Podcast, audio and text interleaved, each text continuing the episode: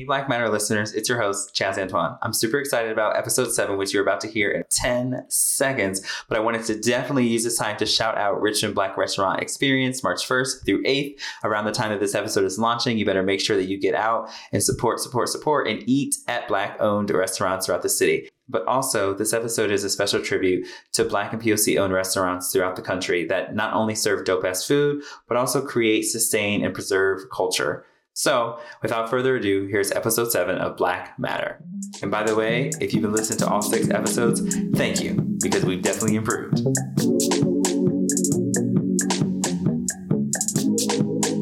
We are testing, testing, Testing. testing. Queen host in the house. Testing. Ding ding ding ding ding ding. Sit down. Um, you can curse on my podcast. You can talk how you want. You be yourself. But um, but be careful with the table. Don't be like tapping shit. You know, you put your drink down. It's very delicate, so like put it down slowly. Put it down. But we can do a cheers. Cheers. start. Yay! I'm with my queen, new sister friend, um, Abrams Polo. Hi. That's me. It's actually Polo Abraham Bañuelos Garay Cortez. Yes, That's what it is. Yes, because you know I'm I'm not one of those girls that's gonna be like, we're here with AOC. well, shout out to Andrew for introducing us. Hi, give us a little background? Andrew. Yeah, Yeah. shout out to Andrew, even though Chaz and Andrew have never met in person.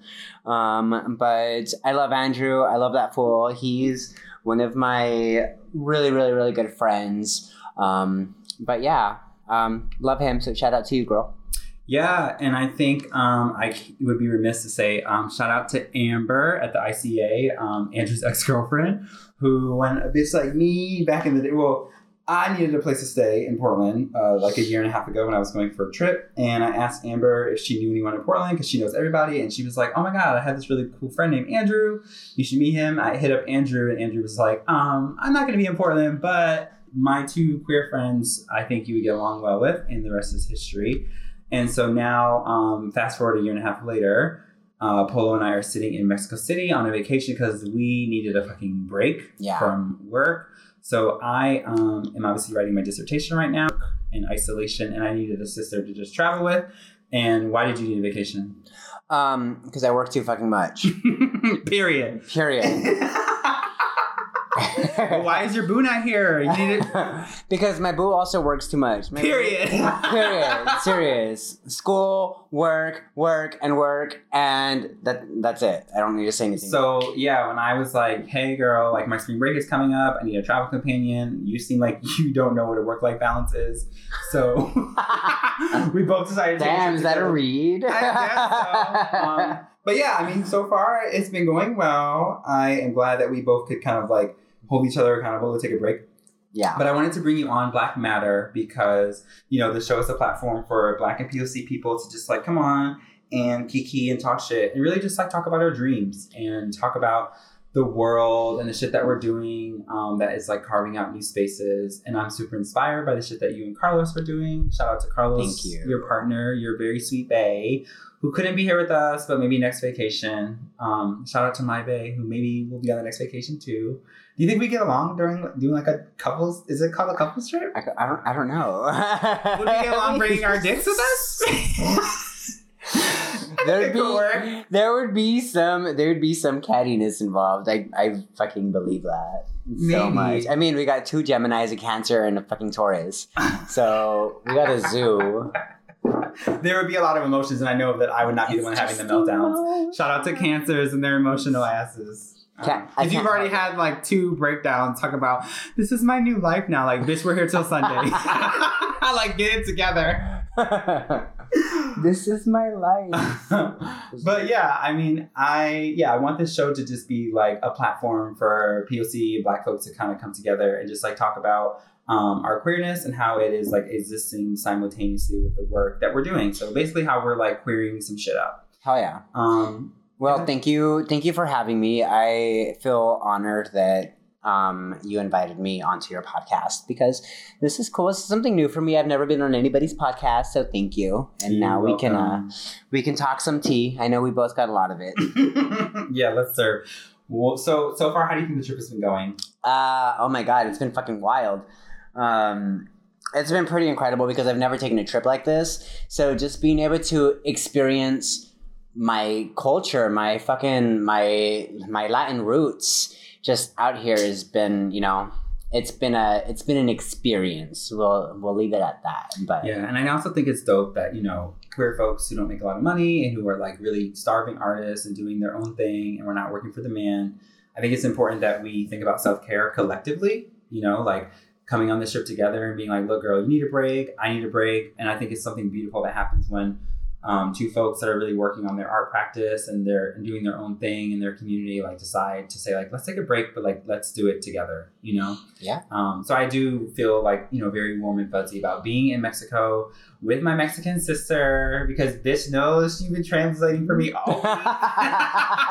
and she says that it hasn't been bothering her but no, it's cute. I, I don't mind it. I like it. It makes me feel more important. Uh, oh, and by the way, for, for the listeners who, the non-queer listeners who don't understand the T, um, we call each other she, and that's just how it is. And for the people that are, you know, being like, what's their pronouns? My pronouns are he and him, My pronouns are they, them. but we um, call each other she because we're sisters. That's right. Um, so if you don't understand that, then this is not for you. okay, thanks. Thank you for listening. Yeah, you can turn off the radio now. This is my sister. We are women. Okay, femininity does not only belong to the cis woman's body, and you, ho- homegrown, your pumps will teach us that. Yes, viva la mujer. Viva la mujer. Fading right into that. So tell me about um, the name Mis Tacones, because I want you to kind of give us a little idea of what it is. Well, yeah. Let me tell you. Let me tell you what mis tacones is actually. Yes. Give us a little bit of tea about what you do and who you are. Yeah, so my name is Polo Abraham, uh, first and middle name for those of you who don't know.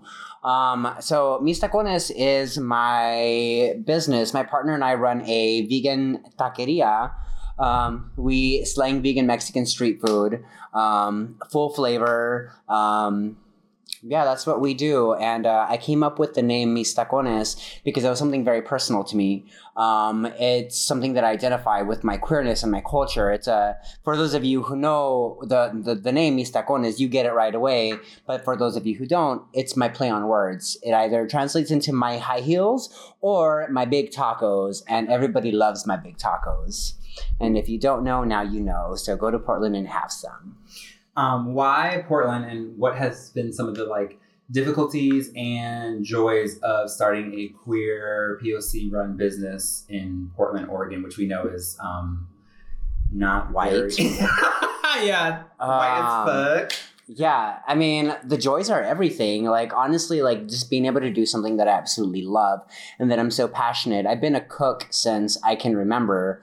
Um, so being able to uh, talk to people through my food and, you know, being able to share an experience with them is something that's super important to me. So having mis tacones, um, you know, it's another way of communicating, even though, you know, I don't even have to say anything. I just feed them. And it's, you know, the food speaks for itself. And uh, give us a tea about um, running a business with your partner. Um, running the business with my partner um, has been a really beautiful experience. We have our challenges because we are partners in business and we are partners in real life. Um, but the good thing about being Latinx is that we're very passionate about what we do and we're very passionate about the way that we communicate with one another. Um, and I- AKA, we fight and we love each other. hell yeah. I have when I helped you when I was in Portland with you guys setting up for the pop up. Like you guys were so sweet and so hospitable to me. And then on Sunday, y'all, were- y'all were like, "We're gonna be cooking all day, so you need to figure out something to do. Don't get in our fucking way. You Stay your ass upstairs." And I was like, "Okay, cool." Like thought I was gonna get some free samples and shit. And then you're like, "And you need to take pictures for us if you want to come."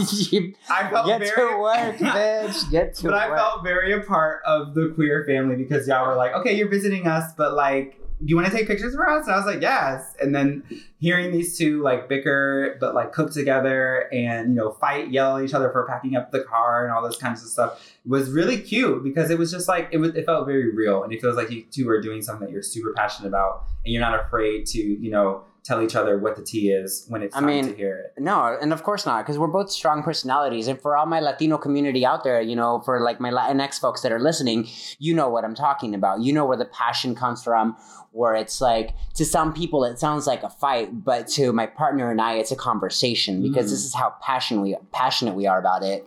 Um, so basically, what it comes down to is like when we communicate, we scare white folks because like. They're like, oh my god, what's going on? They're getting loud, but it's like, like, bitch, that's just that's just how we talk to each other. But um, if you are white and you're listening and you're in Port- and you're in Portland, tell us about wh- how they can support. Yeah, so you can definitely find us on Instagram and Facebook. We are Mis Tacones PDX. I'm not gonna spell it out. Look it up. Um, but I, you know, we're here. We're here for the community. We're here for the queers. We're here for all of our POC and small businesses, and you know, we're we're out here for the community because the community has been there for us. So just fine. What is it like being queer um, in POC in Portland? being queer and POC in Portland is uh oh god, Portland is so white. Um, so that's huge. There's I mean, cute, there's cute things to do there, though, right? yeah, yeah, there's a lot of cute things to do because like the community that is there, the POC communities that are there are very special and their support is something that's super important to us and it's also something that's very powerful that um, that I feel uh, Portland needs. Portland needs to have this colorful and loud community. What's the dream for you? So, the dream is to you guys have a GoFundMe going on right now? You're raising Yes. money to start a restaurant. Yes. Um, close your eyes and like take me kind of like you know five years from now, um, and like where is Mis Tacones if it can all go the way that you and Carlos want? Well, five years from now, Mis Tacones is a beautiful restaurant. You know, we have we have our kitchen, we have our dining tables. Yes, walk me And- through. Walk me through. Yeah, you know, that's that's it's a dream of mine. And Mis Tacones itself, like just like aesthetically, needs to be very loud and very colorful because we're in Portland as POC, Latinx, you know, queers. We are, you know, we're not asking permission for your space. We're taking up space. We are building space. We are creating space from what we have. And so Mis Tacones is going to be that. Like we want to be able to host community events there. You know, we want to be able to share our kitchen for new small upcoming businesses. Um, my partner Carlos and I, we didn't have that when we started. We didn't have that support. Like we literally had to work for everything. Um, like nothing was nothing was handed to us. And I mean, obviously, like we have to work, but we struggled a lot in the beginning. So I want to be able to provide a platform for people who are also struggling, who are, you know, passionate about getting a business out. Like if you know you want to start some food business, you want to start a, a food cart, a restaurant, and you need a kitchen, go ahead, use my kitchen, cook in my kitchen, you know? Mhm. That's one of the things that I felt was super beautiful about Misa. So like a lot of my work um, as a scholar and like as a as a media maker and artist is about kind of like you know getting rid of the yardstick that exists in POC communities between like our POC culture and like being black or being Mexican and our queerness, right?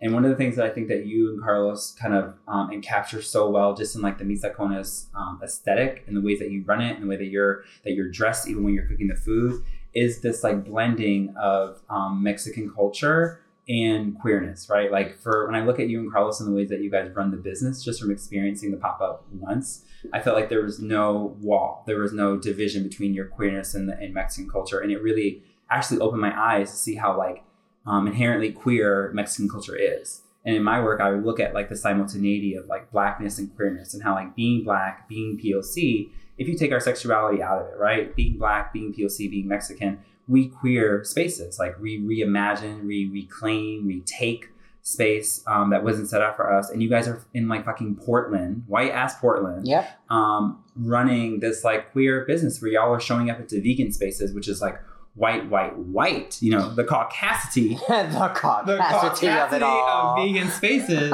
and you guys are really like you know reclaiming your time, reclaiming space, and making it look so beautiful because it also gives you you. like a. 101 lesson on Mexican culture. And so I want you to kind of tell me about like, you know, let's talk more about that. So do you separate queerness from Mexican culture and how does it play into the space that you're creating with um, Mis Tacones?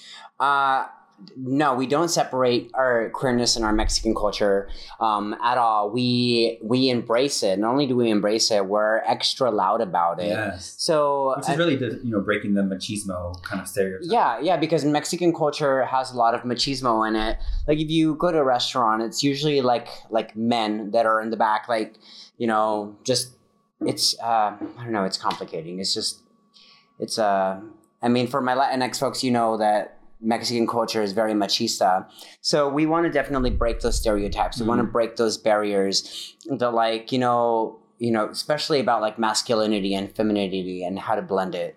And tell me how that has happened for you. Like, or I don't know, I don't know how much you can speak for Carlos, but like, how um, how did you get the agency and like the the courage and the power to really get rid of the wall between queerness and Mexican culture?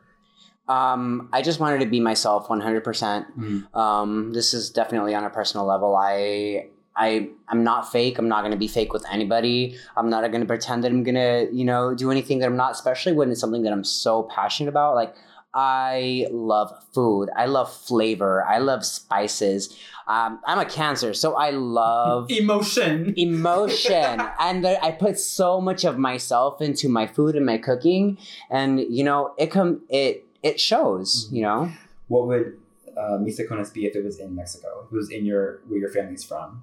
Would it be harder? Do you think it would be, you know, easier to run it? I mean there's always its challenges. Like i mean like let's say for instance if uh, if mis tacones was in mexico like yeah i believe we would have our challenges. Um, but even then you know little by little mexico is becoming more progressive. There's a lot of progressive mentalities that are happening um, especially when it comes to like gender no- gender pronouns and everything. Um, and you know, I I think people will embrace it probably a little bit slower, um, but it'll get there.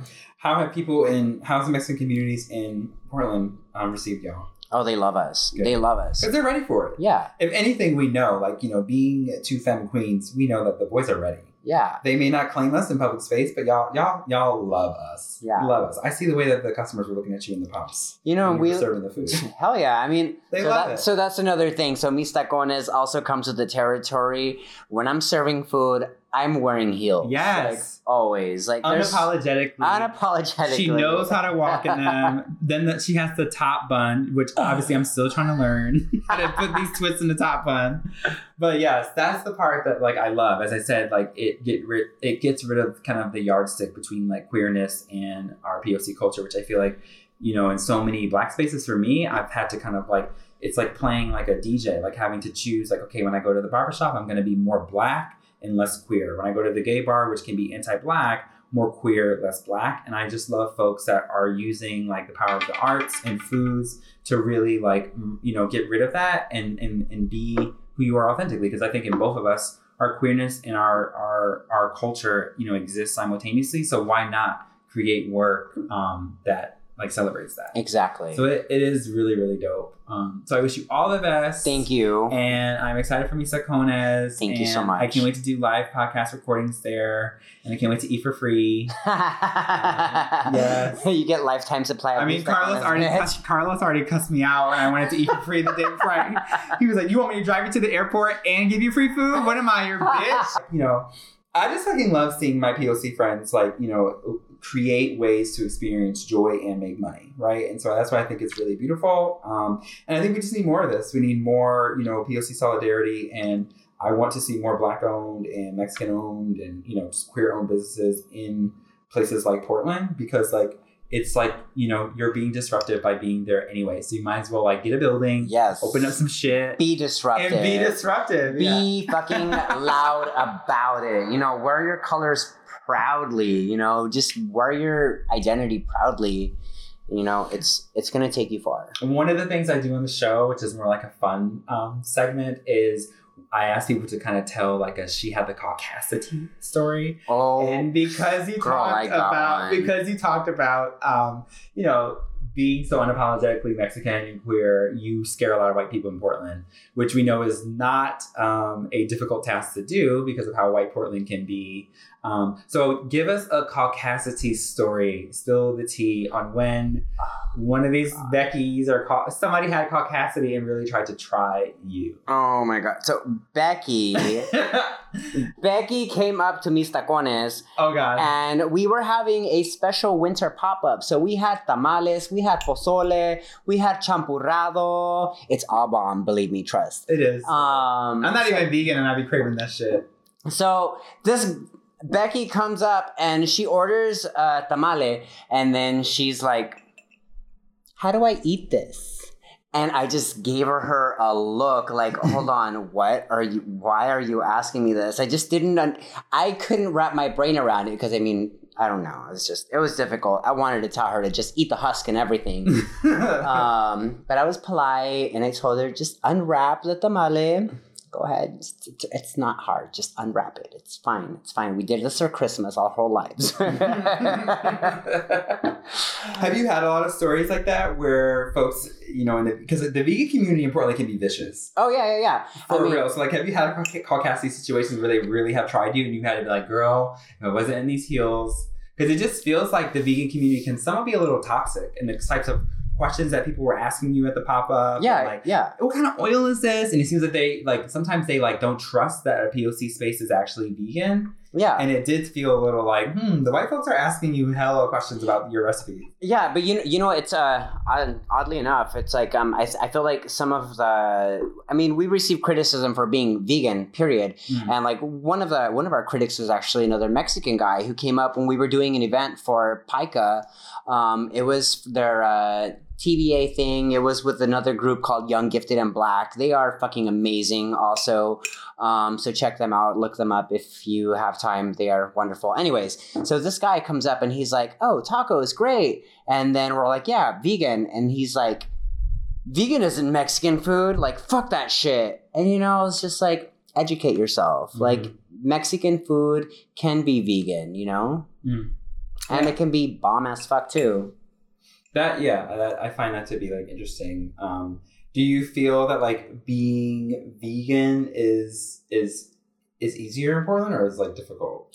No, being vegan or being vegan and finding cultural food is what I meant. Because I don't know a lot. I mean, in Richmond we have a few black owned um, vegan spots, but I, I love to see kind of like vegan spots that have like a culture. Because one of the things that I would say is like a, a critique of mine of like veganism and vegan cultures is that sometimes it is just like another way to gentrify spaces. And so these vegan restaurants will be charging hella money. Because as you said earlier, Yeah. like being vegan is a privilege. yeah, yeah. and we know that. And I get really upset when I see um, these vegan restaurants that are charging extra because it's like, you know, Just because they're slapping on the label. no, oh, it's, it's, like it's like um, farm fresh eggs. Like, bitch, uh, whatever other ways do eggs come? It's like newborn scrambled eggs, newborn. twelve ninety nine.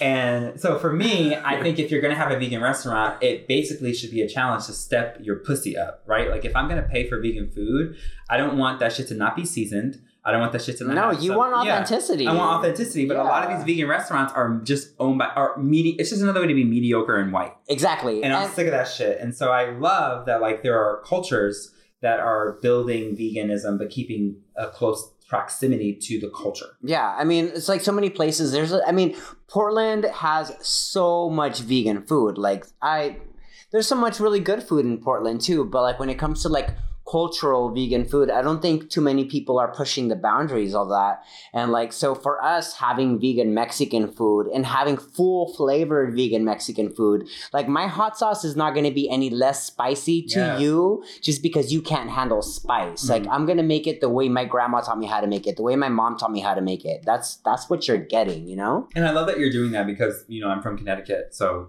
another like Whiteville, Pleasantville kind of place. And I remember my friend who works as a waitress, she's actually Thai, and she works as a waitress at a- Thai restaurant in uh, Glastonbury.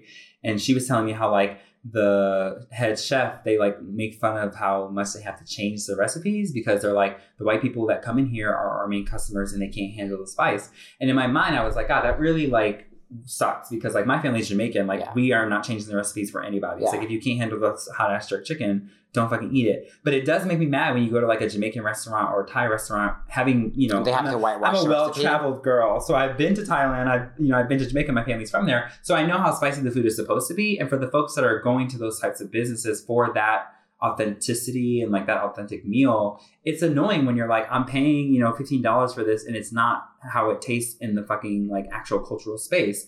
And so, are y'all like being mindful and saying like, you know, even though we're vegan, we're not going to turn it down because because we want you know a, a mainstream customer. we are being mindful of ourselves Mhm. and our recipes. I have so much integrity when it comes to cooking. Good. Um, it's you know, it's my food. It's the way that I want it to taste. Whatever I want to feed my guest, that's you know, you're getting you're getting a part of me. This is the way that I'm communicating with you. This is the way that we're connecting through the flavors that you know that I've created from recipes that have been passed down from my family. That's what's important to me. So I'm not about to whitewash any of my recipes. The only thing I've done is take the my favorite dishes, my favorite Mexican dishes, and turn them vegan. Mm. So I can share that with people who you know who are more conscious about life and sometimes more conscious about health because let me tell you just because you eat vegan doesn't mean you're healthy Yeah, I didn't. I didn't get that drink. Just because you eat vegan doesn't mean you're healthy. Let me get one more drink.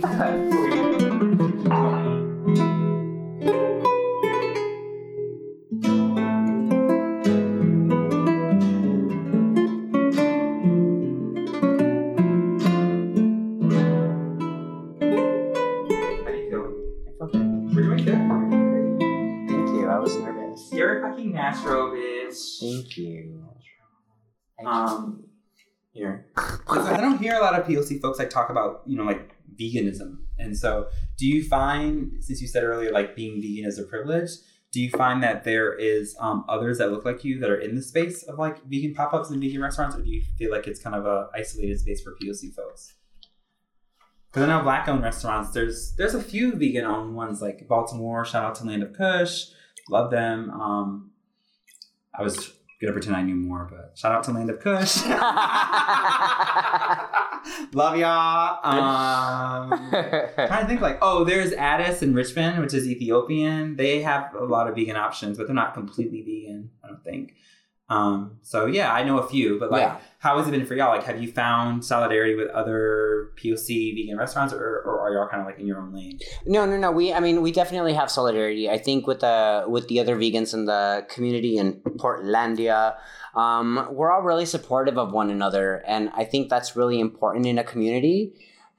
Strong. It's strong. too strong. Wait, what are we drinking first of all? We are drinking some mezcal. Tastes like bacon and tequila. There's there's mezcal and there is a worm on the bottom of the bottle because that's how you do it. and it. is this? Let's do a little commercial for that. A commercial. So, what is this made from? This is Good. agave. This is 100% legit mezcal de agave. It's good. I just like the little the smoky taste is new for me, hmm but I'm into it. You know, I'm I'm, I'm cultured. It's straight up from I'm following you. Yeah. You know, I wanted to get dark rum because I'm Jamaican. That's all we drink. But she was like, "No, you have to try this." So it has a worm in it. Yeah. I'm fine with that. Um, I stick with tequila, tequila the smoky mezcal. taste is new for me, but I I do enjoy it. You know.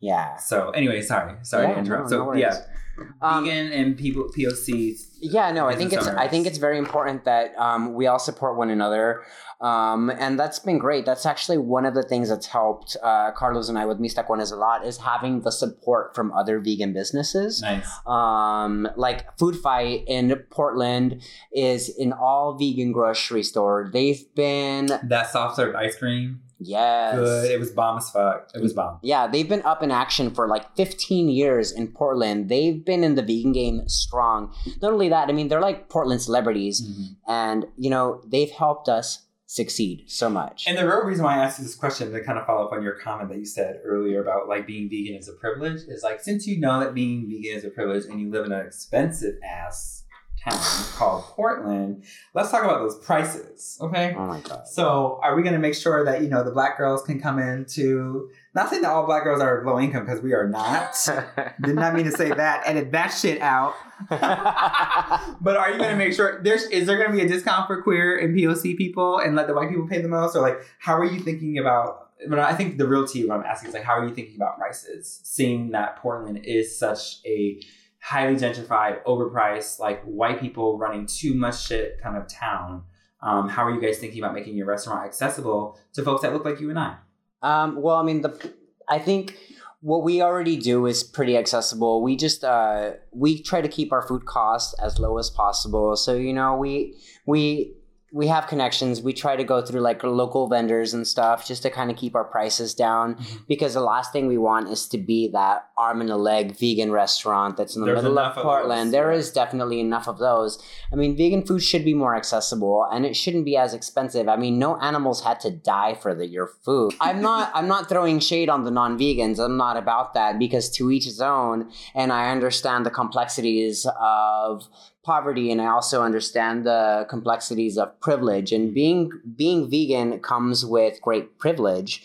Um, and some people some people just kind of like overlook that sometimes. And the thing about that, why I think it's an interesting topic to like, you know, talk about vegan from a perspective of POC um, cultures is that, you know, veganism does come with a great privilege. And that's why I always find that it seems like there are so many um, privileged people that are vegans and don't realize that it comes with a privilege and it takes certain resources and, and, and access to be a vegan.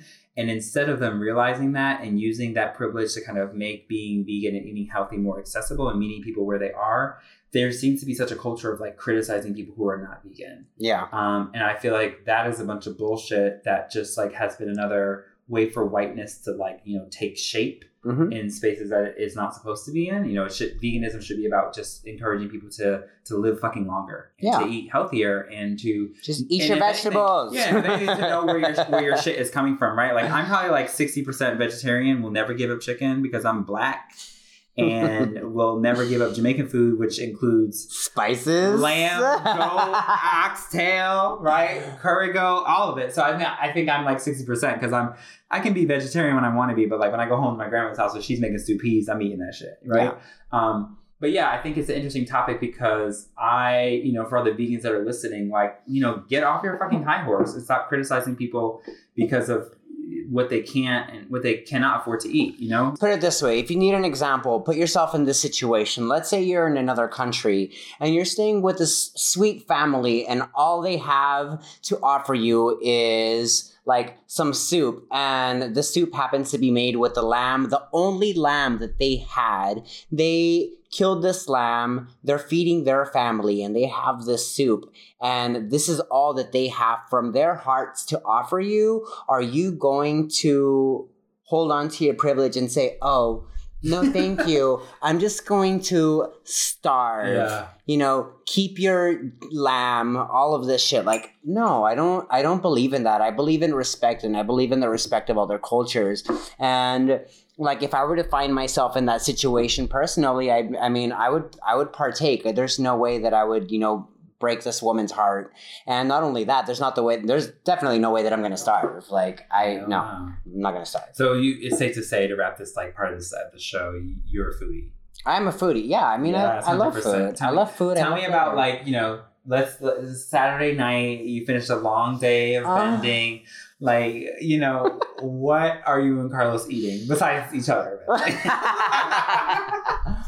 oh my god. Wait, I feel like can can you be vegan and queer because like Bussy is not vegan. oh, Is it? You went there. Is it? Is you it? went there. I don't think Dick is Dick vegan. This is a whole nother subject. Is Dick We'll- vegan? I don't know. We'll go to that conversation. Is Dick day. vegan? I don't think it is. I don't know. I mean, For all of you vegans that suck dick, you're not vegan, bitch.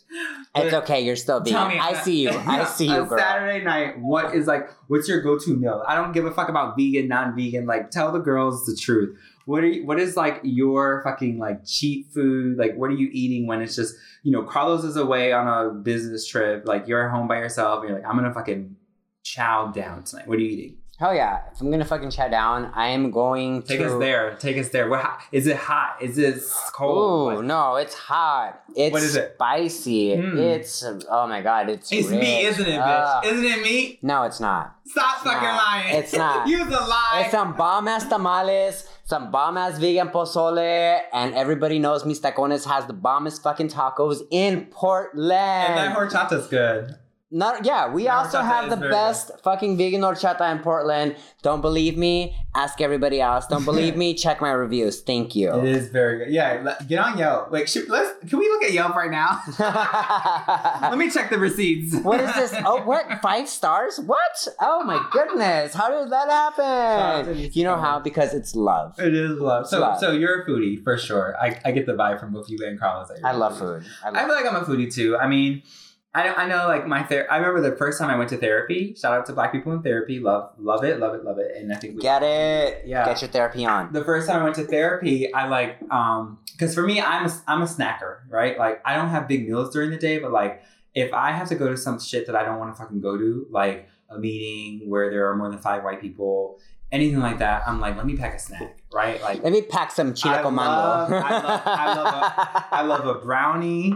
I love um, the ginger slices from Trader Joe's. You know what my favorite snack in Mexico has, has been, right? chile con mango. Chili con mango. I fucking love that shit. Like, I love having a snack. Having a snack in my purse like inspires my day, right? And I remember the first time I started therapy, the therapist when I sat down, I packed a snack, right? And I walked in with my water bottle, and I was so excited to just like you know pour out my life and have my granola bar. It was I think I had like a Clif Bar in my bag and maybe like some salt and vinegar chips because I fucking love salt and vinegar sh- chips. Shout out to my mom, I love you because that's like our snack. Um, and I was just about to pull up my snack, and she said, "You know, when we have therapy sessions, I'm going to give you some of the ground rules." And she was like, "I ask that you come sober, and I ask that you don't bring any food because sometimes people use food as like a stress reliever, and that's not very healthy." And I'm looking at her like, "Bitch." Like, We're gonna have a problem here. I don't, I'm stressed if I don't eat. I mean, you know what I'm saying? And the whole when she said that, it literally like broke my heart. I was like, I have to sit with this bitch for an hour every fucking week, and I can't bring a snack. Like, I don't know what she learned in therapy school, but a snack helps me get through. So that's the one thing about therapy that I'm like, no, we should be able to bring a snack. But apparently, it like can, it can lead to like stress eating. it's a and, like, coping mechanism. and coping with food. So but I mean, I guess like okay, in the white book of therapy 101, maybe that's true. But for me, I can open up when I I think that people, especially in, in you know POC culture, is like for sure in Jamaican families, like you know. I can spill the tea and open up and feel more comfortable for sharing a meal together. And so for me, there's just something that, you know, there's like a part of me that becomes um, more open if like we're sharing food together, we're breaking bread together. So I like to bring a snack to therapy, but she was like, no. Yeah, but no, I get that. I mean, food is a food is a very uh, intimate part about having a special connection with somebody. It's it's um, you know, food is a it's it helps you socialize. To me, food makes me even more social. I love Mm, how I I love having somebody over for dinner and just like carrying on a conversation about you just whatever the fuck is on your mind. Let's talk. Let's fucking eat some tacos and you know, let's let's let's kiki, girl.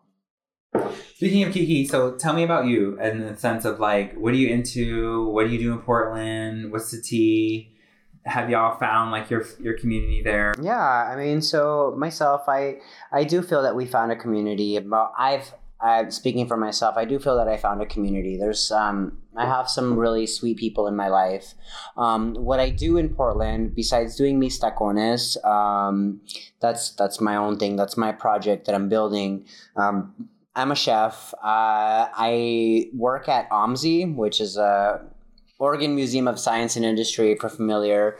Uh, I'm a cook there. Um, I do that full time, and then mis tacones Part time. part time. What are the boys like in Portland? Hot. Mm. Uh, no, no, no, no, no. I'm gonna go back because I'm giving them way too much credit. There's you way too many white boys. um, and we Let's- right. let's Let's, go. let's so yeah, so you identify as a hoe, right? right? Hoe for sure. Hoe for sure. You're in an open relationship, right? Yeah, we're in an open.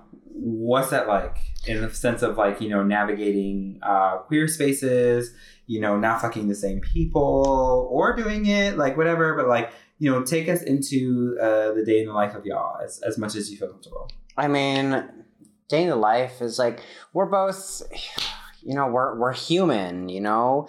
People love sex and i think sex is beautiful. There's something about a special intimacy with a person and i'm a person that believes in connections and i also believe in giving yourself um, giving yourself love and why are you going to deprive yourself something that you know feels good to you. Mm. Human connections, human interactions are very important to me. So you can have a connection with somebody that, like, for instance, you meet you meet somebody, you hook up with that somebody, you've already established this connection. Whether you see this person or not ever again, you will always have that special connection, and it may be something that's so special to you, um, just because of you know, the sex was great, or this person, like, you know, kisses you a certain way, holds you a certain way, whispers something to you in a certain way, mm. or just fucking hits your prostate a certain way, where it's just like, oh my God, bitch. Because Um, Portland seems to be like a pretty kind of queer centered progressive city. Like Yeah. everybody's, you know, eh, fucking. yeah, it's very sex positive. Yeah, It's sex very- positive is a word, and you know, there's lots of bathhouses. I know Carlos is doing a, a, um, organizing program with bathhouses. I saw on Yeah, Instagram. It's called Proyecto Bathhouse. So you can find it on Instagram. yeah, I feel like you two are, you know, a very, um, you know, just just a cool couple that's like in Portland. So do you find that you're the type of relationship that you're in fits in with with Portland's culture, and that you guys like find a community there, um, or you know, what's you know, what's it like? What's what's Grindr giving on Portland? Is what I'm saying. Uh, What is grind? Yeah, what is Grindr giving? Because you know, Grindr in Richmond is giving like I think black boys are beautiful, but I'm really you know looking for more masculine. if you want me to be honest, this Yeah. part's this. I mean, this is real though. So tell the truth. There's girl. just there's so much whiteness in Portland. There's so much white supremacy when it comes to the sex life of gay men. yeah, The fucking and white yeah, white supremacy in gay culture is alive and real. Believe me when I tell you the profiles, no fats, femmes, Asians, or black shit is real. fucking exist in Oh, Portland. yeah. It's a fucking piece of shit. You'll have like these people, oh, I'm not racist or anything. I just don't like femboys. I just don't like femboys. Oh, I just have a preference. You Mm. prefer to only fuck white men. Mm. You are fucking racist. Yeah. Yeah. And what does that? What does it feel? Because like you know, there's there's so many intersections that happen with between you and Carlos. Like you're lighter, Carlos is darker, and so do y'all have these conversations around like you know colorism and how like certain guys may find Carlos hot but not you, or like the vice versa, and how like there is this like I don't know who who, I, who identifies as I don't know Yeah, I, I'm. I mean, I identify as they them. Carlos identifies as he him. But you seem to be by stereotypes, not by what I think, but like I feel like you know, gay culture would I see you as more femme than Carlos, right? Yeah, yeah. So, I'm, mean, I'm definitely more. I'm definitely more femme. Carlos is more. so how does that complicate the way that y'all are open? Like, um, Carlos. Carlos has the you know he's he has darker skin than I do, and people fetishize that a Mm. lot. Mhm. Like people either only want to fuck Latino men because they're just like, oh yeah, fucking Latin lover, so passionate, so hot, and then they'll be like, oh like they want masculine men and then they you know it's like well what about what about the femmes what about what about the femmes that will suck your dick real good fucking tickle your balls with your with their fucking tongue what about the femmes that are going to fucking make you come in a heartbeat to quote something, slap that booty, give me a spank, spit in my mouth, call me a skank, put it in my butt and put it in the bank, tug on my weave, this pussy dank. Can't forget me, baby. I'm top of the chain. All you other top hoes, of the chain Stay in your lane. stay in your lane hoes that was just a little teaser. Um, back to regularly scheduled programming. Uh-huh. Um, but yeah, I mean, tell me about those complexities because I, I love talking to you about this because, you know, for, I think for so long in my childhood, more like, you know, my youthful years, I definitely like always knew that I identified as femme. I knew that I was like, yes, a black man. um, but didn't identify with like um, what uh, I was supposed to be as a black man. Like what my mother was telling me to do. You must play a sport. You're not supposed to cry. You're supposed to be hard. All this bullshit that I felt Yeah. like was just not the masculinity that I fit into. Um, but knowing that I fucking loved black men, right? And Mhm. so always having this like kind of um, weird tension between like I love black men, but the black men that I'm surrounded by I don't identify with. So what does that mean? I still am a black man, but I'm I'm femme. I'm hard femme, right? Like I don't mind gender, but I love having a friend that embraces it as well, and that is like, look, I'm I am femme, and I'm fucking killing it or whatever. But like, is it hard um, identifying as femme in spaces like you know Grindr, bathhouses, etc. for you? in general i mean i mean there's a lot of really fucking badass femmes that i love and appreciate so much because they're always going to be super And they're visible. unapologetic They're visible. they're visible yeah they're loud they're colorful and that's what i love and that's what i respect because to me Femme girls, we do it better. yeah femininity is power. Femininity is so empowering to me. It's so important and so special to me. And these femme girls that you know they get what they want. They're they're in control. And i love that and i respect that. And i mean femme girls aren't for everybody. No no no no. We're not. but not neither are fucking mask ass. I don't cry, niggas. No no no no Like, I I want to cry. Like, let's watch some Lifetime movies together, right? let's let's watch waiting to exhale and cry For real. Like, I, I, I don't, I don't. I'm sick of these spaces where, like, when a man cries, we like fucking celebrate that shit. yeah But at the same time, like, you know, when I've been with a guy and he cries. I love that shit because it's like, you know, let go of that fucking toxic masculine Yeah. bullshit. And be it- vulnerable The most beautiful thing is to suck a guy's dick who is like trying to undo himself from these toxic behaviors that says he can't be emotional, he can't cry. Like like I am over that. You know what I mean? Like I I definitely have went through lots of therapy where I was super attracted to men that were emotionally unavailable and they were masculine, right? Like don't talk about their feelings, don't cry, you know, don't call you back.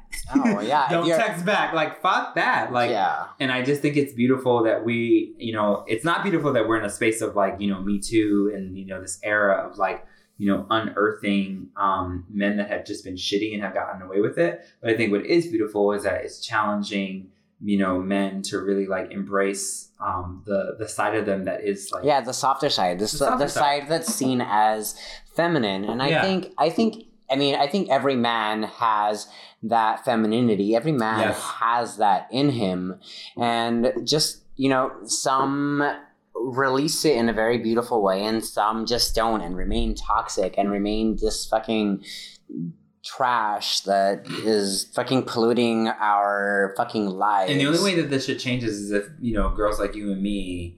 Um, call their ass fucking yeah, out. and stop, and, and stop and stop hooking up with them. That's the way. Yeah, I saw this quote from the governor of California. He was on The View. Shout out to The View. I fucking love The View. Well, not Meghan McCain, but I love The View.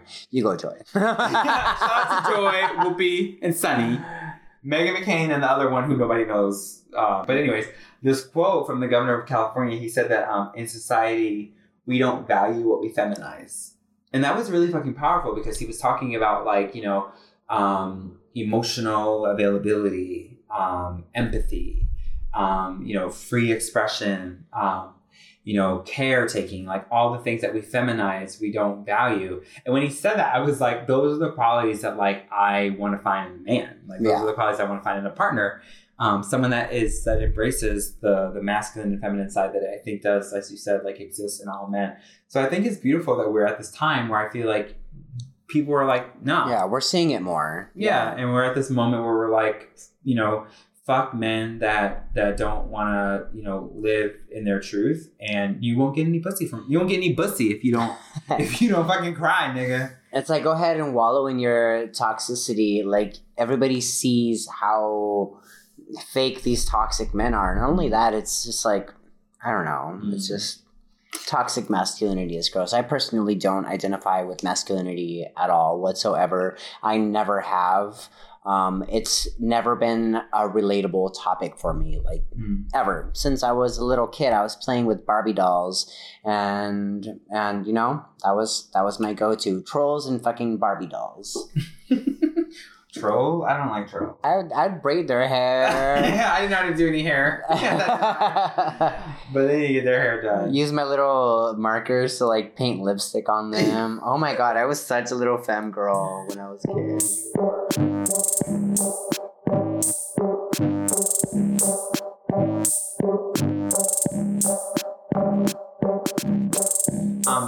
Take me like a hundred, one thousand years, however you want to go, wherever wherever you want to go, and I want you to kind of like tell me what are your dreams? Like, what are your dreams for the world through a lens of like blending queerness and Mexican culture and all that makes you right? Like, what are your Mexican boy dreams?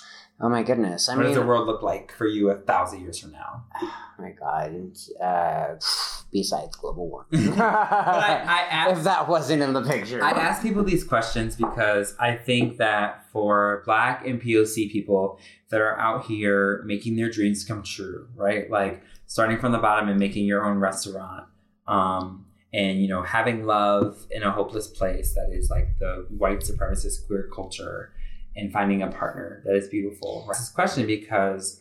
I think it's important that we think about our dreams and the things that we're manifesting and putting into the world um, and how that will change the world even when we're not here, yeah. right? And so, what are you doing right now that you feel like even when you are dead and gone, it's gonna change the fucking world? And what what are your dreams in, in that in that sense? You know, I, I want to, in this world, in my lifetime, I want to contribute as much of my soul, as much of myself into the things that I do.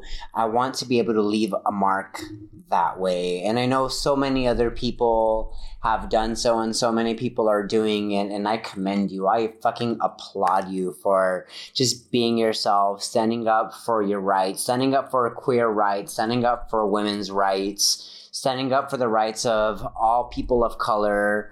Um, you know, there's a beautiful spectrum out here, and I think it should all be appreciated. And I hope down the line, you know, that that only strengthens every strengthens. Um, everybody's you know communication wise there's always going to be different religions and stuff and you know and that's and that's fine you know culture is something beautiful um so just like embracing your culture embracing your roots and fucking you know you have the world in your hands. You have your destiny at your hands. You manifest what you put out and i am a huge believer in manifesting things and making things into your reality. You know say it out loud speak it out loud. Um, if you have an idea do it. If you have an art project create it. If you have a you know you have a story to tell write it you know there's absolutely nothing holding you back and i hope that future generations just see how powerful and how important this is going to be to impact the world and impact the youth and impact the people all around you because every single person that you will meet, you will have some kind of impact on. And it's up to you to make that impact positive and important. And so that's what I want to see in the world. I want to see more people with that mindset. Mm. So so where are you and Carlos, um, or you? You guys are old. Like where are you in the world? We're happy. We're retired. We're in Where you Mexico. at? You're in Mexico? We're in Mexico. It's been a it's been a dream of mine. To come back here? Yeah, to come back here. Um, both Carlos and I have a dual residence uh, residency. Yeah, Come on, do residency. yeah, hell yeah. We're dual citizenship. Do citizenship. Um, we we both do. Me on me by default. Both of my parents are born in Mexico. I'm first generation, born in los Estados Unidos. You Um, gonna open up a bathhouse here? I'll open up a taco bar. We'll start there. we'll open up a taco bar outside of the bathhouse. Did I get it right? Look at the bun. Cute. Yeah, there you go. Effortless. You weren't looking. Yeah! the key, uh, you have taught me that the key to making a cute bun with these twists is not look in the mirror. yeah, don't look at I'm me. just like stopping. I'm just like going to the store, you know? Just, just I'm just going to pick up the kids. Grab so your you hair, and pull it Carlos up. are moving back to Mexico when you retire, right? Yeah, I would love to. That's that's that's my goal. Oh my so God, I, you know, I love fucking queer POC love. So Carlos is your forever man, I love Carlos. forever man, right? He's, he's my boo. I mean, this is on a this is the archive. It's gonna be on- Carlos is my boo. Okay, yeah. Yeah. and like you know, the secret's out the bag. I fucking love your boo. I do. Carlos is a sweetheart. I just want him to be my best friend. I feel like he's not that into me. well, he's really not. Gemini and Yeah. a fucking Gemini. We're both Geminis. But like if you're listening, Carlos, I fucking love you. You're gonna get through this MFA, pull resources into your business, and you know, call me. uh, yes, Carlos. but you cut your weave off, and I'm mad. Oh my god, I can't believe it. I But- can't believe he cut his weave off. But anyways, I love him so much. Yeah. You both are like And yes, amazing. I don't know who the fuck like sent Andrew into my life to, you know, It's destiny. The universe. it really is because you know I was going through a moment where I was I was I was yearning for this type of connection, and so I'm so happy that it, that like it occurred, and I just Oh, girl, thank you. I you. know, and I really I love you too. and I, I do I really believe in kind of like manifesting things because you were telling me like Carlos said like I think that's really true that like it's hard to find friends um, in the queer community that like you're not interested in fucking them, but like you just want to like build up. You want to connect with them? Build yeah. yeah. I mean, it's okay to go to the bathhouse together and do Yeah, kinds I of things. mean, but like I definitely like wanted the friendship that you and I have, Thank and you. then and then it happened, and so I think that that's just like so beautiful. Um, and we need to kind of like manifest this so that it happens more often because you made a really interesting point the other day, like when we saw. Um, I don't know where we were, somewhere. You know, we're such you know globe trotters. we were like somewhere in Mexico. Somewhere City. in Mexico Yeah, City. we were like getting off the plane or something. I don't know. But we saw like a, a group of queer men and they kind of like gave us dirty looks. And we were like, oh. And Oh. you hit it on the nail, like in the point that you made around like, why does it have to be like that? You know, like why is why it? why are why are gay men so catty towards one another? Because the way that white supremacy like comes into our community and tells us that like you know we need to police each other by our body type or by how masculine we are, Yes, we- feminine we are. yeah, And I think I had dealt with a lot of that shit and was just really hungry for like a positive, beautiful, like can be myself relationship with Mhm. other queer folks and wasn't finding that. And I think there's this there's this stereotype that we hear, right? Like if you come out, your life just like gets better and you like find your community and not everyone's coming out story is is that. No. Especially for me, like being black and coming out, I felt like I connected with a lot of like white folks um, that were queer. But like you know, there's a there's a shit ton of black men that are queer that don't you know have a positive coming out story, yeah. and so the, And- the cattiness that happens was really was discouraging. Yeah, I mean it's yeah we were we were actually on the rooftop of the Airbnb where we're staying at in Mexico City, and uh, this uh, these like these queer queer guys came out of the the elevator. And we were like, hey, And we're like, hey, and they just gave us the most fucking dirty look, and I'm like, bitch, you don't know me. I like, Yeah. sh- I mean, I didn't say that, but I wanted to. I just give them this look, like, what? Why are you so rude? Why can't you be like, hey, girl, Mhm. come out with a smile, greet me, like, I see you, girl, I see your queerness, Mhm. I see your fucking, you are covered in fucking rainbow, I see you. Why be a bitch to me if you don't know who the fuck I am? Where do you think that comes from, though? Like, why are we not all of us? We're not we're not a monolith, but like, why are so many of us like that? Um, especially because, like, at the end of the day, the cisgendered white dude like sees us as all faggots, and so like, why are we like within our community? Why can't we, we, we be supportive Yeah, why can't we be in solidarity? It, it does bother me that like when we're in a foreign country and you see another queer person, we can't be like, "Hey, girl." It, it- you're right. Like it, it's hard to make friends sometimes in our communities Yeah. because of how catty it can be. I, I Like, wish Where the fuck does that come from? Yeah, I wish it was as easy as like, and I know y'all can relate to this because if I am, let's say for Portland, for instance, this is one of the whitest fucking cities in America. I mean, there's there's worse out there, and I'm sorry for you that live there. Um, but I'm sorry for you, Becky. Sorry, but okay. So if let's say, for instance, if you're the only Mexicano, or if you're the only, if you're the only black guy, if you're the only like femme, and you see another femme, you see another black guy, you see another wanna Mexican, celebrate that shit. you be, you you kind of make eye contact, and you already instantly have this communication where like. Hey, I see you. I, you know, like you smile at each other. You may not communicate, but just like like if I walk into, you know, just like a random restaurant and I see another like Latina, I'm just, I'm gonna, we're, we connect instantly, just eye contact. And it's like that. And I wish that the gay and queer communities were more like, like, were more like that. Like, hey, I see you instead of, oh, bitch, your competition. like, no, what, we're yeah, not. like what gym do you go to? bitch? Seriously, like we're not competition. We are fucking we are family. Isn't that what gay culture is supposed to be? Like I've I've had a lot of friends, you know, I've I've actually met some people who have been like I see you, girl. You're mm. family. Like straight up call me out because I cannot hide my femininity. I cannot hide my queerness. I wouldn't even try if I could. Hell no. And it, I mean, it's a it's an interesting topic because for me, it's like I, you know, being a quote unquote scholar academic, like I want to pull as much resources from the academy as possible and give it to as many Black and queer people as possible. And I want to see, I want to see restaurants like Mis Tacones doing well. I want to see Black-owned businesses doing well. I want to see queer businesses that have Black people and queer people and Black queer people all like you know fucking breaking bread together. And so for me, I really think about diversity and inclusion from a place of queerness and from Yes. a place of blackness. Absolutely. At the end of the day, I want to come home. I want to be home with y'all. I want to be in solidarity with black femme folks.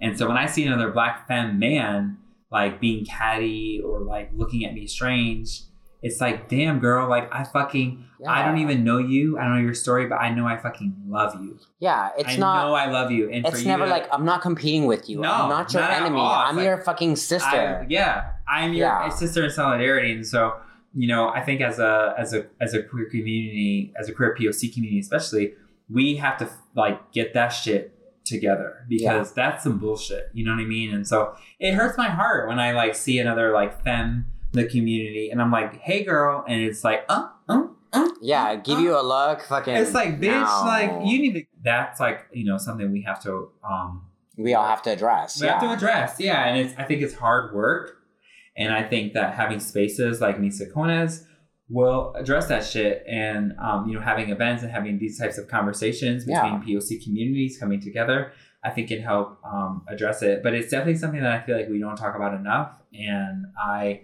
I like that you bring it up. Thank Um, you. And I think it's interesting to to really explore it. Yeah, I mean, a part of uh, a part of embracing your culture is also embracing community.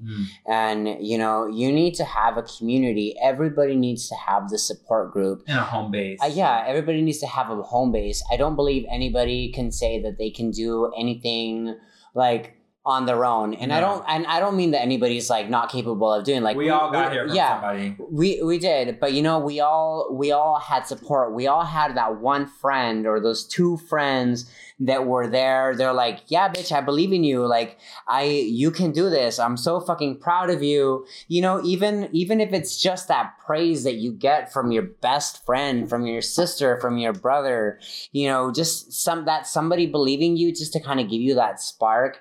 That is something that's so important and I feel like everybody should be that person. If everybody was that person, we'd have such a you know more powerful connection with one another, with other queers, with other people of color. Like, let's not fucking tear each other down. I mean, the white fucking people do that already enough. Like, I'm done with that shit. Serious fucking shit. Oh my god. I can get so heated about this topic. I'm No, just not true. going to because it's something that's very special to me. You know, it's mm. very important. But we know we're doing it. We're in Mexico City Yeah. and we're doing our thing. We're taking a vacation together. I think it's so important to experience joy and solidarity. And I think it's beautiful that like we decided to take this vacation. We made the work, you know, we found the Airbnbs and we're doing it. And I think that like, you know, let this be um, I hope that this inspires other, you know, queer folks to engage in self-care.